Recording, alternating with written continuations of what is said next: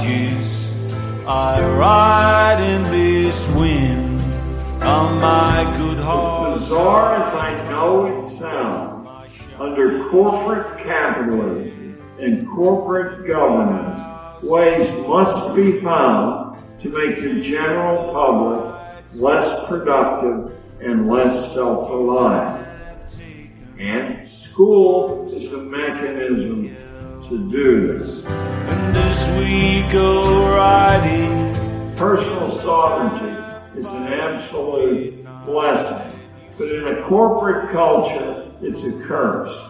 Corporate logic demands the young be rendered radically incomplete to the end of converting them into human resources and consumption machines.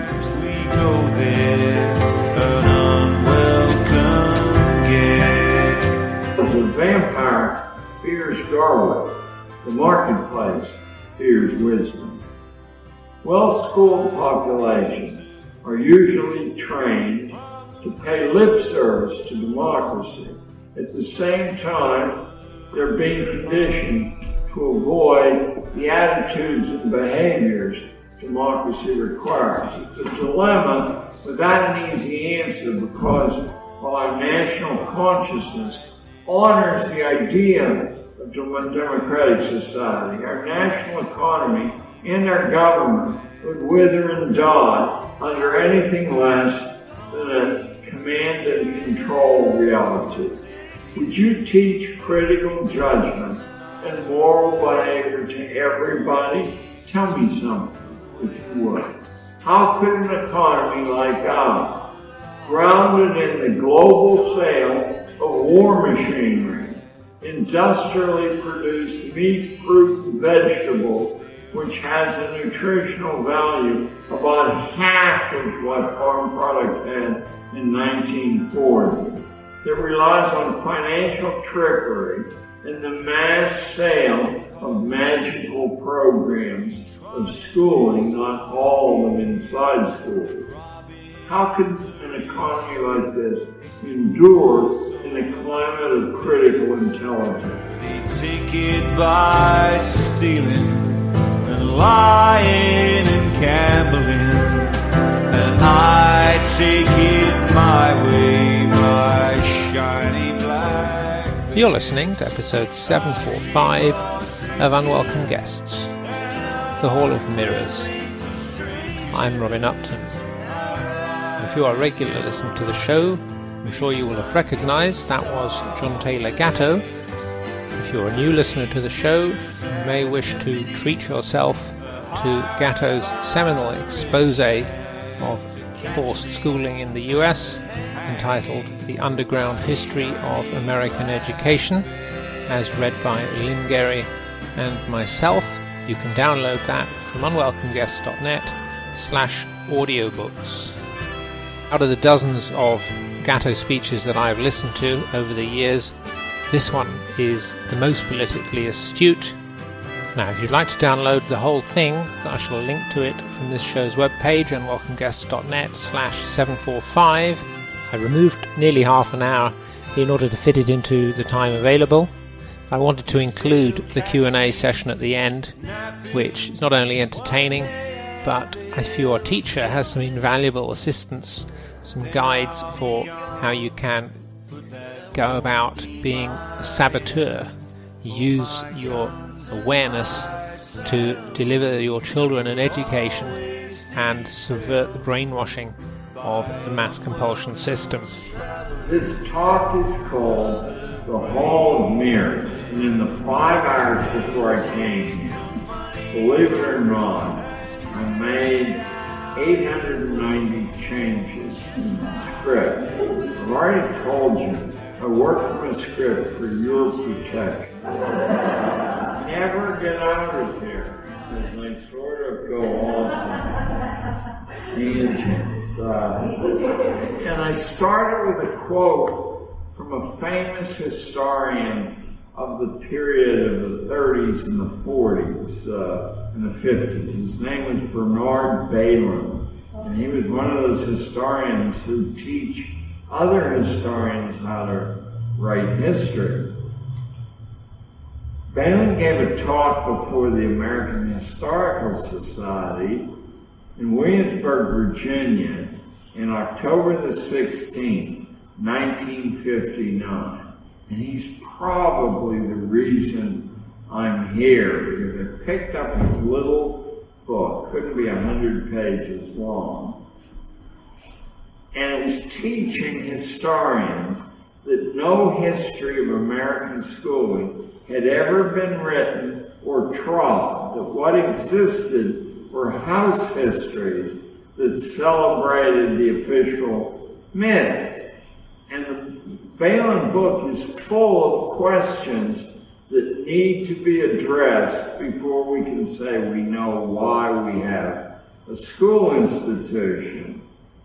I just have a, one sentence from the Bailyn essay. He tells the other historians public education as it was in the late 19th century and is now, was a new and unexpected genus whose ultimate character could not have been predicted and whose emergence troubled well-disposed, high-minded people. I read that when I, guess I was about 42 years old, 72 now, and it started me on a quest which continues to answer all of Bailyn's hundreds of questions that the existing literature doesn't answer. And that probably gives rise to the working title of this talk, The Hall of Mirrors, and the subtitle, Everything You Know About School is Wrong. Part one, Melting Toothbrush Handles. Now I know that you've all heard that schooling used to be much more substantial than it is today. But there are a certain number of, you know, well-disposed skeptics who say, really, the past always looks to be, in retrospect, better than the present. And that's a phenomenon that's universal psychologically. So I happen to have a piece of evidence of how different the past really was, and it's a piece of evidence that comes out of my own boyhood in a coal mining town in western Pennsylvania called Monongahela. I, my mother purchased for me from the newsstands in Monongahela a book called The Amateur Craftsman's Book of Things to Make. Copyright date was 1937, and I probably began to look at the book in 1942. So I was seven years old, and I naturally turned to the section that said projects for 10 year olds. As I was moving up on 10, I wanted to see what I would be expected to build at 10. Very popular uh, pulp magazine. So I'm going to start with an excerpt from this man. And I've deliberately skipped the project for 10 year olds called How to Cut a New Entrance into Your Frame Home because I thought you wouldn't believe it. so I took a simple project for 10 year olds. That's 10 year olds. That's 10 year old. Called Building a Model Racing Schooner.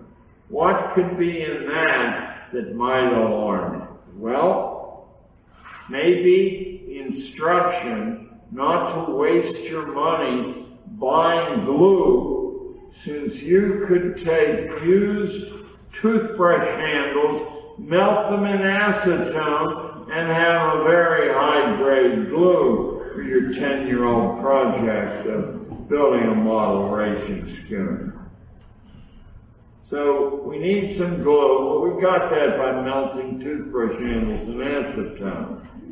Then after our 10 year old cuts and planes the hull of the mainmast from blocks of wood and cast the keel in molten lead. Now that may bother the mothers in here.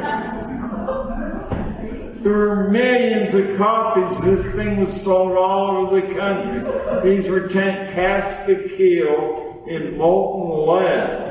Then you mastered diction like Jib Stay and Peak Halyard, and you use your 10 year old sewing skills to sew the foresail. You tackle the main assembly narrative. And I'm only going to trouble you with one paragraph from assembling your model racing schooner. Spring the sides apart and slip the lower ribs in place at their proper stations. Set the ribs in so the bevel begins at the edge of the side, driving a scutcheon pin into each rib from each side.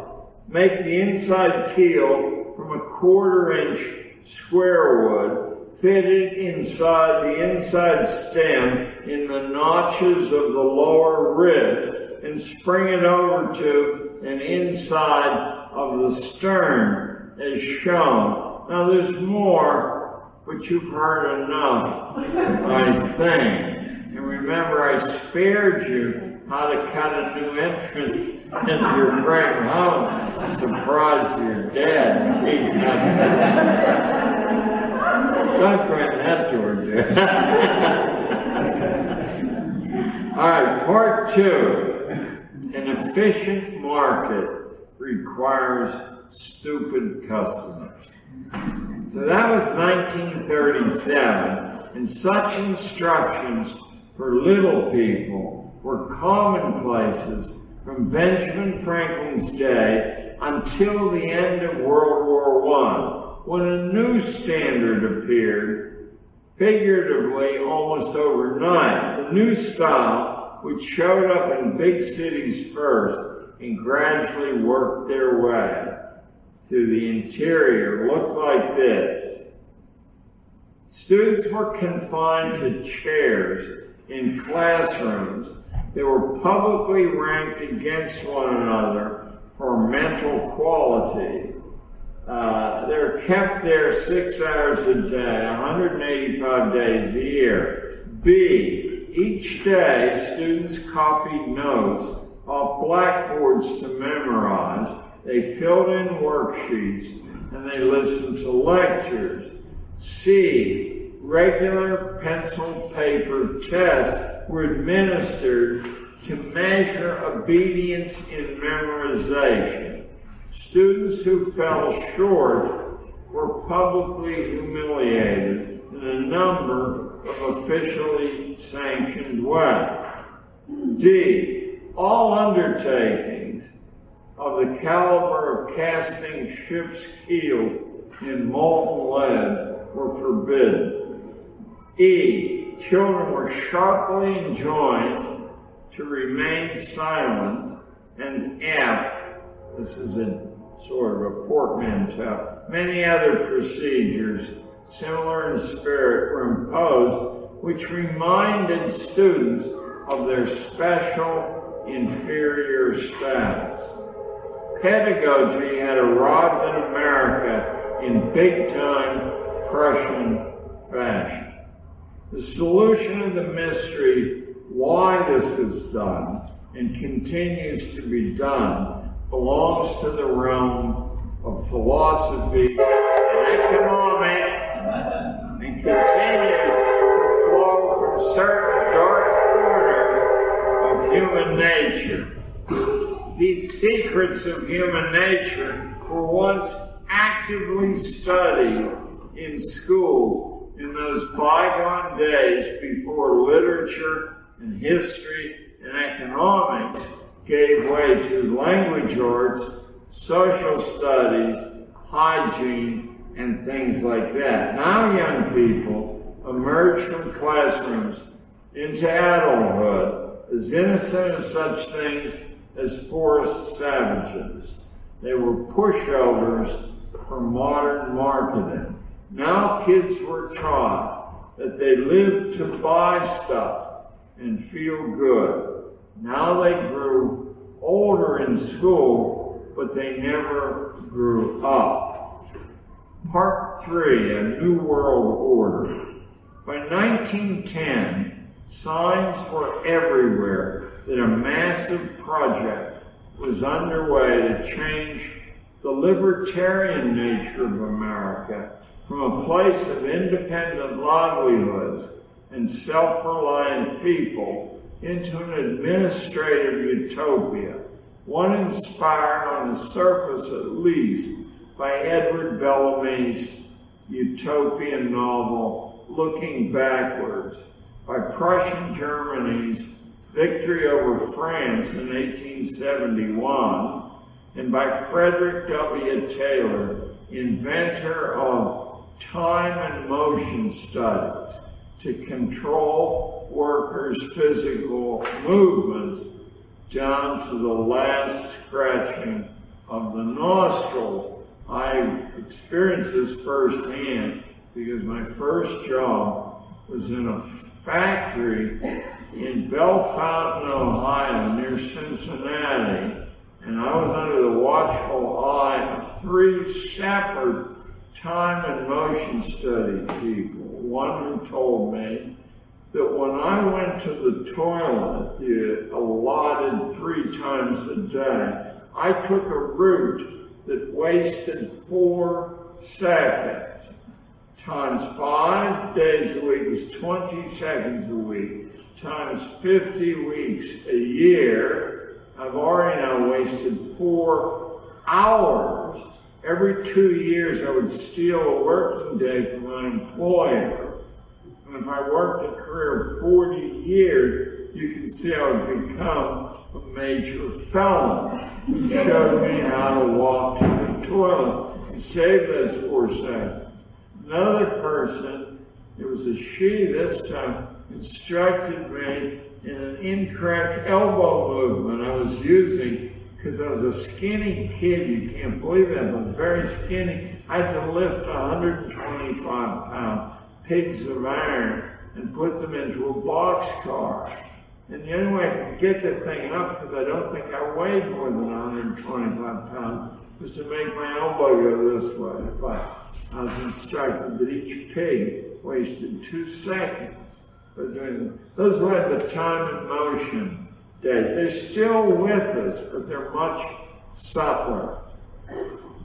Taylor was a rock star in his day. If you've ever played tennis with an aluminum tennis racket, that's Taylor's invention to lighten the strain on the muscles. If you ever worn a pair of slip-on shoes, that's Taylor's invention. Why would you ever waste time tying it and so on?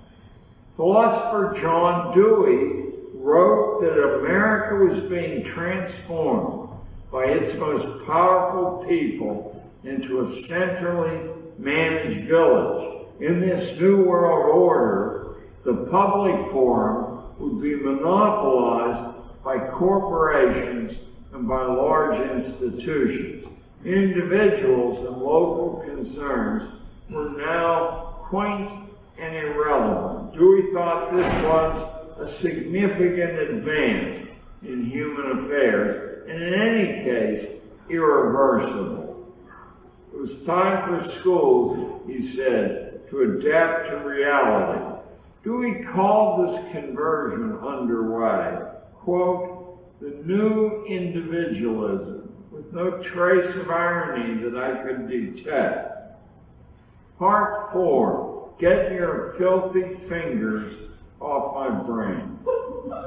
In the new reality, the ordinary American voice was disregarded. It was inefficient to listen to nobody. Common American voices were now collectivized, squeezed into something called public opinion. But public opinion was most often rigged. It was manufactured to suit the situation. It was almost never spontaneous. The colonization of the inner life, the inner life of children especially, by strangers through forced schooling is inherently so pornographic an undertaking that no nation historically had ever been able to compel people to accept it for very long. Not until the military state of Prussia during the second decade of the 19th century forced universal institutional schooling on its own people. Prussia was modeled deliberately after the ancient warrior state of Sparta. And Prussia cited national emergency in doing it. Privately, however, the real catalyst was not a national emergency, but an extremely negative assessment of the capabilities of ordinary people by the nation's foremost philosopher, a man named Johann Fichte, F-I-C-H-T-E. You can Google Mr. Fichte.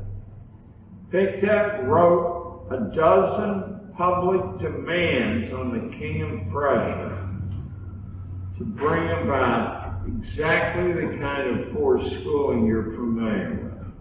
It's spread out over six years, I believe. But he wasn't the originator of these demands. He was echoing similar opinions rendered historically by the great liberal philosopher Spinoza in Holland, who said that people were so emotionally unstable and diseased, murderously so, that there was no cure for it. So there had to be forced schooling, which filled their heads with nonsense, so they never could think clearly, and set them against one another in competition to eliminate the danger.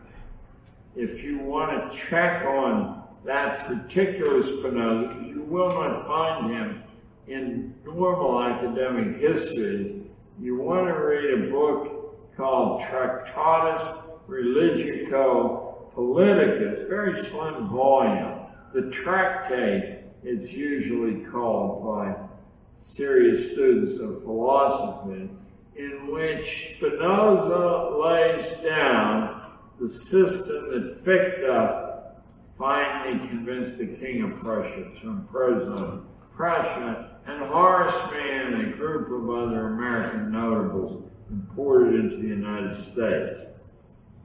So, Prussia was the first person to figure out a kind of engineering to deal with the degenerate common people, which no major Western philosopher in previous history had ever had a good word to say for. Starting with Plato's Republic and the Laws, let me jump to Calvin's Institutes of the Christian Religion, where Calvin invents forced schooling to fill people's heads with nonsense so that you could disregard them as serious opponents.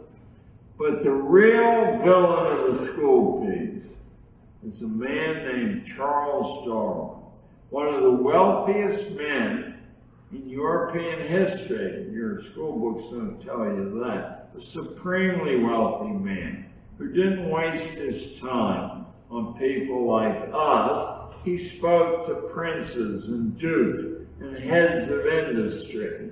He was on that inner circle around the British throne. Mr. Darwin provided not a political, not a philosophic, not a militaristic or psychological reason to break ordinary people. But he provided a biological reason to do it. You recall that in his famous book, Origin of Species, it carries a subtitle, The Progress of the Favored Races the Victorians used race slightly different than we did. The Irish were a race, for example. there were about 47 races there. Some were favored and some were disfavored biologically. Notice that that, makes the, the term education meaningless if there's no possibility of improving the biology. What does education mean? I'll tell you what it means. It means training your habits and your attitudes, conditioning them so you become predictable, manageable, uh, and and your danger is reduced. Your danger to the leadership. So Darwin's Origin of Species introduced the idea scientifically, but it was his second major book, Descent of Man, which I guarantee you will be available in every library in Oregon. How's that? I've not been in one library in Oregon ever. It will be in every library in the United States of any pretension to being a serious place. Descent of Man says emphatically that the human race is not evolving. A small fragment of the human race, maybe 10%, is evolved. Everybody else is evolutionary deadwood. And here comes the kicker. If the good breeding stock crossbreeds with the bad breeding stock, I think he gives the example of a dashing Italian actually winning the heart of some Scandinavian beauty. Evolution will turn around and march backwards into the swirling mists of the dawnless past. Now that's pretty serious stuff. And if you recall that Darwin wasn't sitting on a, a platform like this, he was dropping this wisdom in drawing rooms and in the parties of uh, the powerful. If you were a responsible human being and you thought there was a menace to the human race of bad biology crossbreeding with good biology, would you not, I think, wouldn't it be incumbent on you morally to find a way to keep them apart?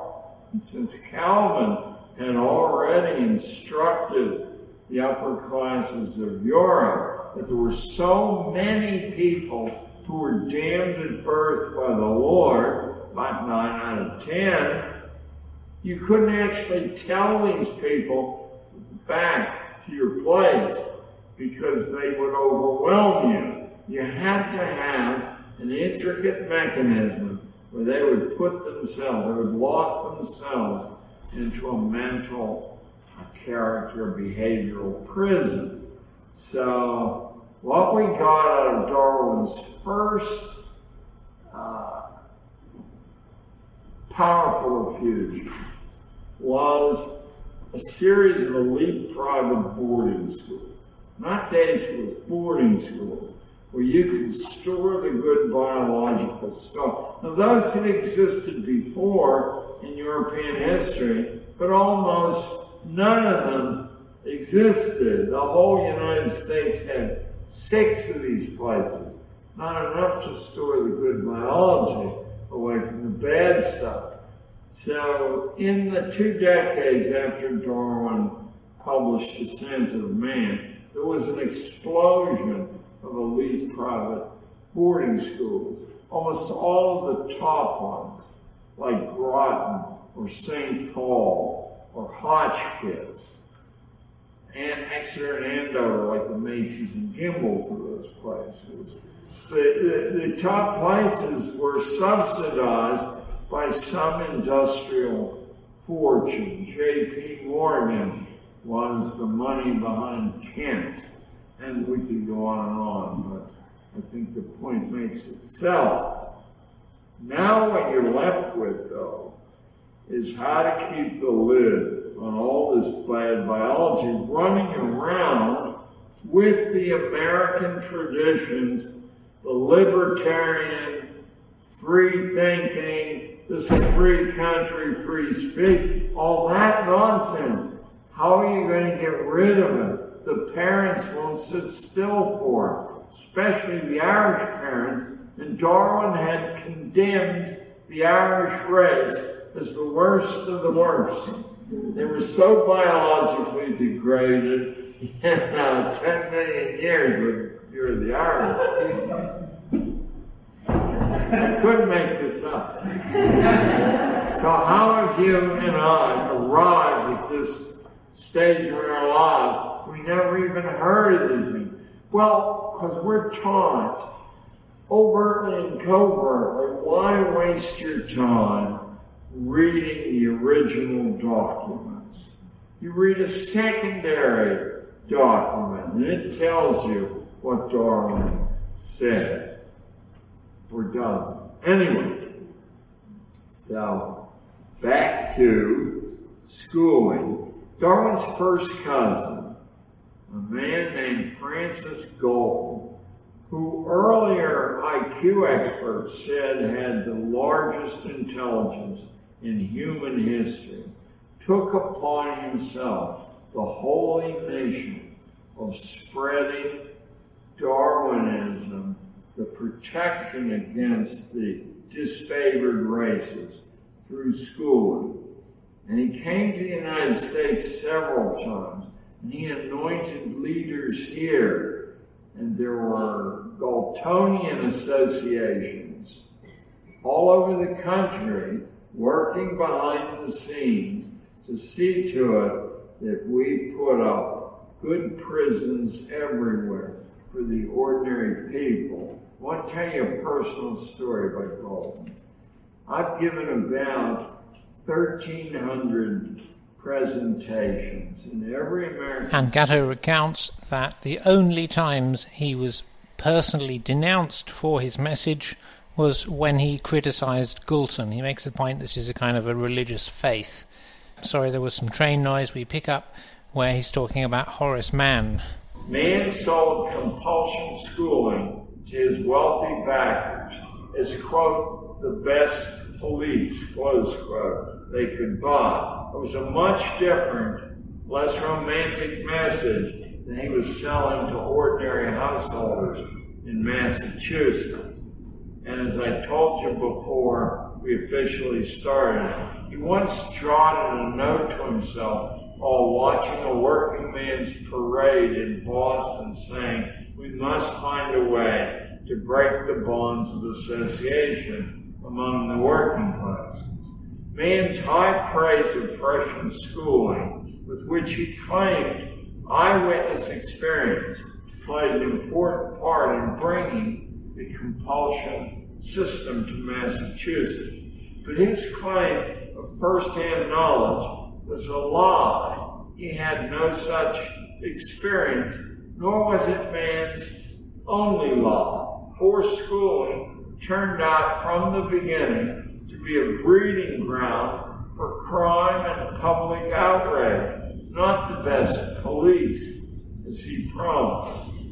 Small wonder that Daniel Webster himself denounced Horace Mann in the Congressional Record, another curious page of history. Never, never, never taught in government schools.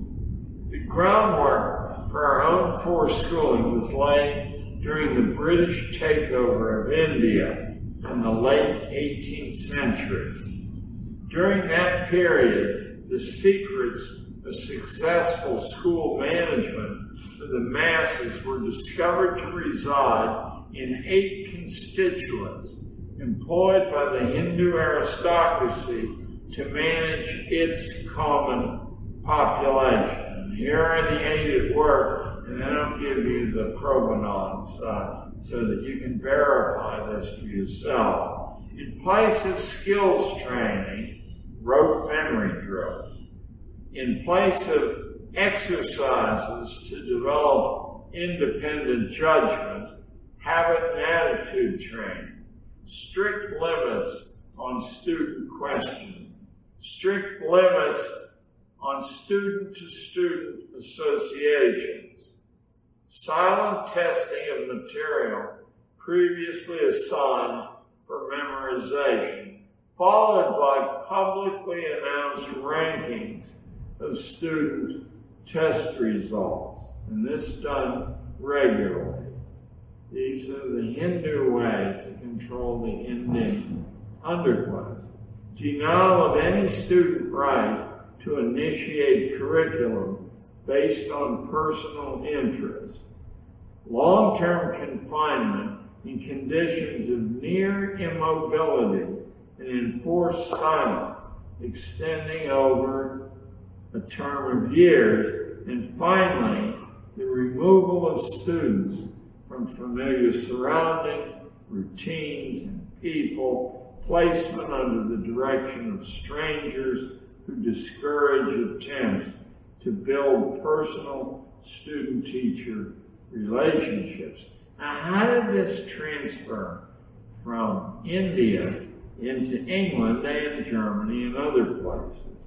Well, the recipe for doing this was written down by a British military chaplain named Alexander Bell, who published a version of it in London in 1797 as the methodology used by Hindu elites to manage the huge population of India.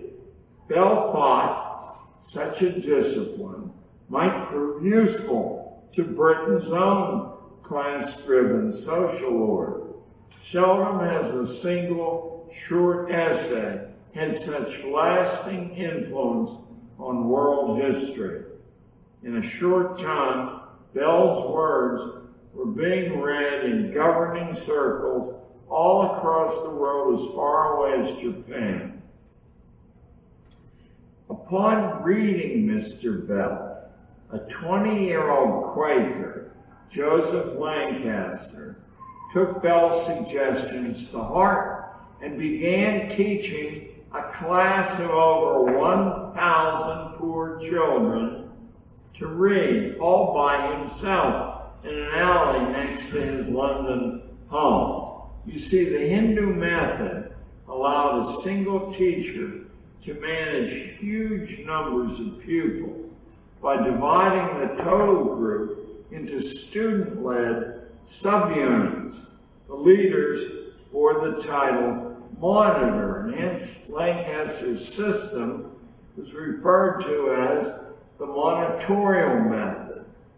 Except for the spectacularly high student-teacher ratio, it was driven by a perfectly sound principle. Children teach children, just like the system at work in America's one-room schools, but the vast scale difference and its mind-deadening formula extended the gulf between students and official teachers.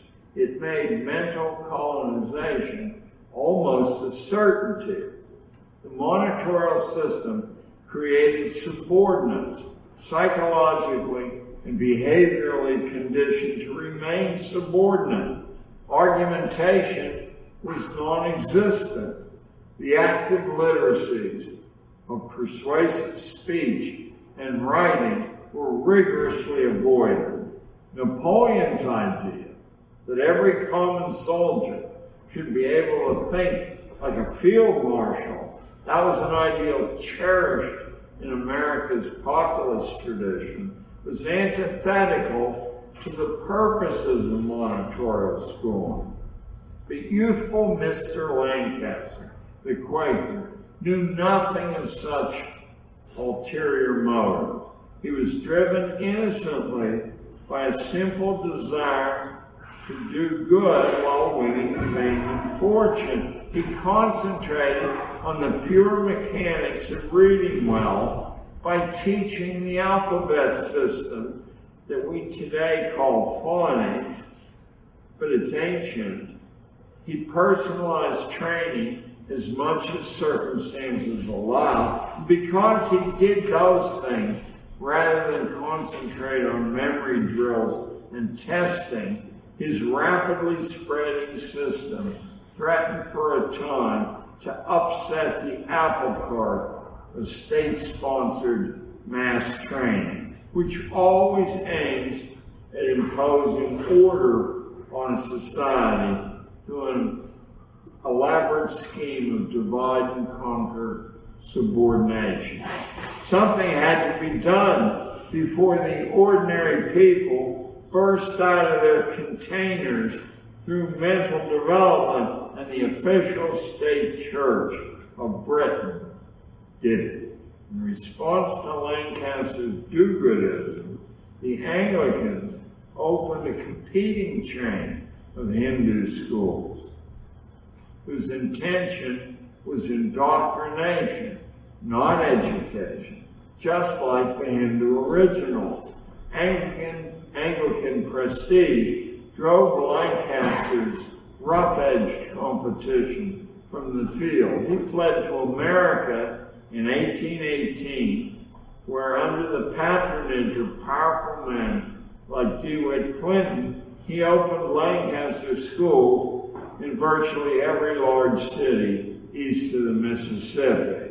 But under the stewardship of the entrepreneurs selected to run these schools, who were after all out to make a buck, the schools were heavily influenced by local elites, and American monitorial schooling regressed back to the original mean very quickly, adopting the Hindu control design. That pleased local families of substance much more than Lancaster's innocent alternative, actually teaching common children to acquire formidable skills. One important byproduct of the Lancaster phenomenon was that it offered practical evidence that mass indoctrination of the young through school schemes could work, even in liberty-loving America.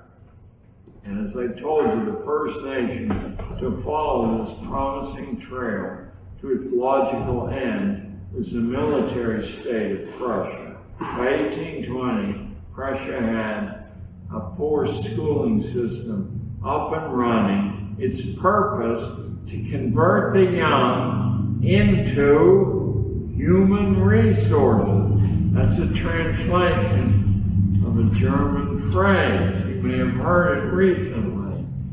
We have a Department of Human Resources, I believe, in Washington. Powers of expression were suppressed through schooling. Information needed to think in context was denied, and the young were forced daily to compete with one another for status and dignity. This was the very system Horace Mann asked America to imitate. And imitate it we did. They're not with the same zeal for another half century. Whig movers and shakers like Horace Mann and his influential Unitarian backers were able to impose their will on only two states, Massachusetts and New York, in the early 1850s. To that short list, however, a fatal third jurisdiction must be added, our national government center, Washington, D.C., the District of Columbia. Washington was the straw that broke the national back of education. It's certain our school institution would look much different than it does today, were it not for Washington offering material incentives behind the scenes to convince individual state decision makers to play ball and accept the Prussian model. It's fairly easy to demonstrate that centralized compulsion schooling was never part of the democratic American dream or its Republican counterpart. Not a single word about schooling, not a single word appears in the Constitution, the Bill of Rights, the Declaration, or in any one of the nation building debates recorded in the Federalist Papers, which, by the way, used to be read in every junior high school in America until I guess somebody got the idea that it might not be a wise thing to do to have kids say, well, where's, uh, how do we get schools? They're not mentioned here. Jefferson, however, had heard of a movement to do this in Europe, a movement which drew its inspiration from Benedict Spinoza's Tractatus Religico Politicus of 1690. Some of you have had some philosophic training may wonder why I didn't say Baruch Spinoza, and it's for the simple reason that not a single time in his life did Spinoza ever sign his name Baruch Spinoza. Not once. You might wonder how he became Baruch Spinoza then. It certainly would be a key to understanding the whole hall of mirrors that you and I are involved in. So Spinoza sought to establish a system of forced schooling in Holland to replace faith-based religion, which he despised. But Jefferson rejected this idea to bamboozle common men and women, calling it, quote, a mere civil religion, precisely the locution Spinoza employed in the tractate nor was there any local popular clamor for institutional schooling after our revolution. You don't need to take my word for it. Pick up a copy of a book that'll be in every library in Arden called Democracy in America by the French aristocrat Alexis de Tocqueville. And Tocqueville says emphatically that history has never seen a common people so superbly educated as in America without any formal system of schooling at all, with thousands of schools following every pattern imaginable. But there were no systematic schooling, and most people didn't go to any of the thousand schools. George Washington for two years, Benjamin Franklin for two years, etc. I think Jefferson for no years. Uh, so, as I told you in the prequel, the, the Tractate of Spinoza, published in 1690, I mean, available in university libraries. You might be able to Google it also. Uh, denounced common people as hopelessly irrational, and they had to be put to sleep mentally in order to protect the best people. That's the liberal philosopher Spinoza you may studied in college. Now that you've heard a few of the philosophical rationales to justify what happened, I want to give you some hard-nosed economic justifications. I'll be very surprised if you've ever heard of these before, even though for a long period of time on the upper levels of policymakers in the country, they were prime items to have problems to be solved. Most obvious of these is the easiest to understand. This new institution would offer a rich field of personal opportunity for the ambitious. As the largest hiring agency in America, it could bestow lucrative contracts it was a spectacular economic engine right from the start, a jobs project with no civilian parallel. Its material aspect hidden behind a cloud of treacly rhetoric about educating children.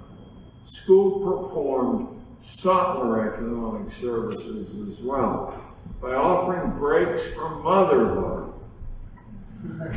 It allowed millions of women to be drawn into the labor pool. Right, right. Uh, well, from the boss's point of view, that cut the economic value of each labor unit in half. And so, Johns Hopkins in 1988 published a study saying that the average income of an American working man in 1908 required a working couple in 1988 to duplicate the purchasing power. Just what you would expect if you ever had been taught the ABCs of economics. If you double the size of the labor force, you cut the unit value in half. You can set these people against one another, competing for work. So school performed subtler services as well, and the subtlest of all, I'm going to tell you about next. Well, first I'll tell you about, he created the industry of teacher training, whose customers had no choice but to buy the service if they wanted access to one of these new jobs. But now the greatest subtlety. All these things by themselves guaranteed the school training would be everlastingly political. Nobody who benefits materially from politicized schooling gets the chalk contract or the liverwurst contract or whatever, whether they're from the left or right of the center, would be crazy enough to allow schools to be depoliticized. The tidal flow of money through school corridors in good times and in bad is in the last analysis much more important than philosophy as an ultimate determinant of school affairs. Now what I've been promising you, the subtle reasons to do this. There are two fatal diseases that infect capitalism on a regular basis. One is called overproduction, and the other is called hyperdemocracy. Let me give you a couple of samples of each. All through the 19th century, there were financial crises. Each one of those crises was caused by the fact that the American dream was to produce your own life and enough in surplus that you could get an income from, from that. So no business was safe from being imitated, duplicated, and it would lose its pricing power of its stuff. There had to be a way to make the American population less productive. In 1991, an economic crisis spread all over Asia. It was generated by Japanese banks who had a huge amount of surplus money sitting around and they lent it out at favorable interest rates all over Asia and a crisis of overproduction occurred. The famous microloans of the Grameen Bank and of course they're a wonderful thing in theory and in practice. And yet, if a village can support one rickshaw driver, and there are loans enough to get two ambitious young fellows rickshaws there. Now the village has three rickshaw drivers. There isn't enough business to support them. They all go belly up. And if housewives are encouraged to open micro groceries out of their kitchens in a village of 500, you might end up with 50 little grocery stores. And they all go belly up. That's the Asian economic crisis of the 1990s. Very, very, very intense. It was caused by overproduction because the Japanese banks had surplus income to loan. I'm not discouraging micro loans here. Don't think that for a second. I'm saying that these issues are sophisticated and what you're never given by journalism or schooling are the pieces to move around and say, this is a complex problem. I'll give you an example of hyperdemocracy, which means there are too many people who want to be heard in the marketplace of ideas.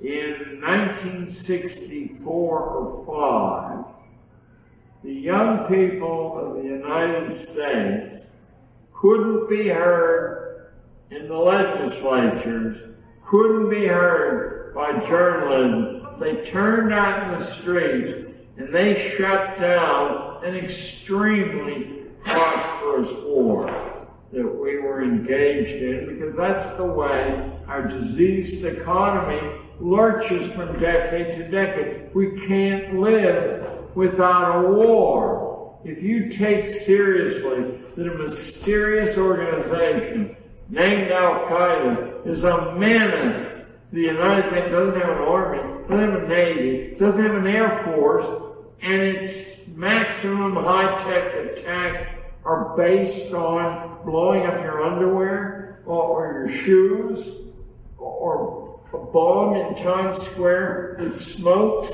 for half an hour before it goes off. If, if that's what they can do, and that's the justification for bankrupting our country and our own domestic needs, then we're pretty far gone as far as saying, yeah, well, we're in this crisis situation.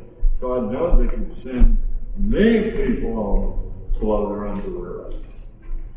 So that's hyperdemocracy at work. I learned that by reading the uh, the various essays issued by a group called the Trilateral Commission. In 1975, it published a book, NYU Press, the sponsor called Crisis of Democracy. Imagine my surprise when the crisis turned out to be if people actually believe that anyone wants to hear their opinion, there's a crisis of management in the country. Institutional schooling provides a partial remedy for these two diseases. And in order to get rid of overproduction, what it targets is the imagination. The imagination is what allows Dave Albert to see that the provider of X service or Y material has forgotten something. And he, he supplies it cheaper or better, or he's the only one offering it. And this whole economic pyramid collapses. So if the imagination can be neutralized, weakened, marginalized by making art and music, etc., etc., making these things luxuries that have to be cut back in time of economic emergency, and there's always one in schools, right? Then what we've done is diminish if we pay off big for memorizing what you're told to memorize, but we're made uneasy by someone who creates a new way to see, kids over 12 years span of confinement, they pick up on, you know, what's being rewarded and, and what isn't.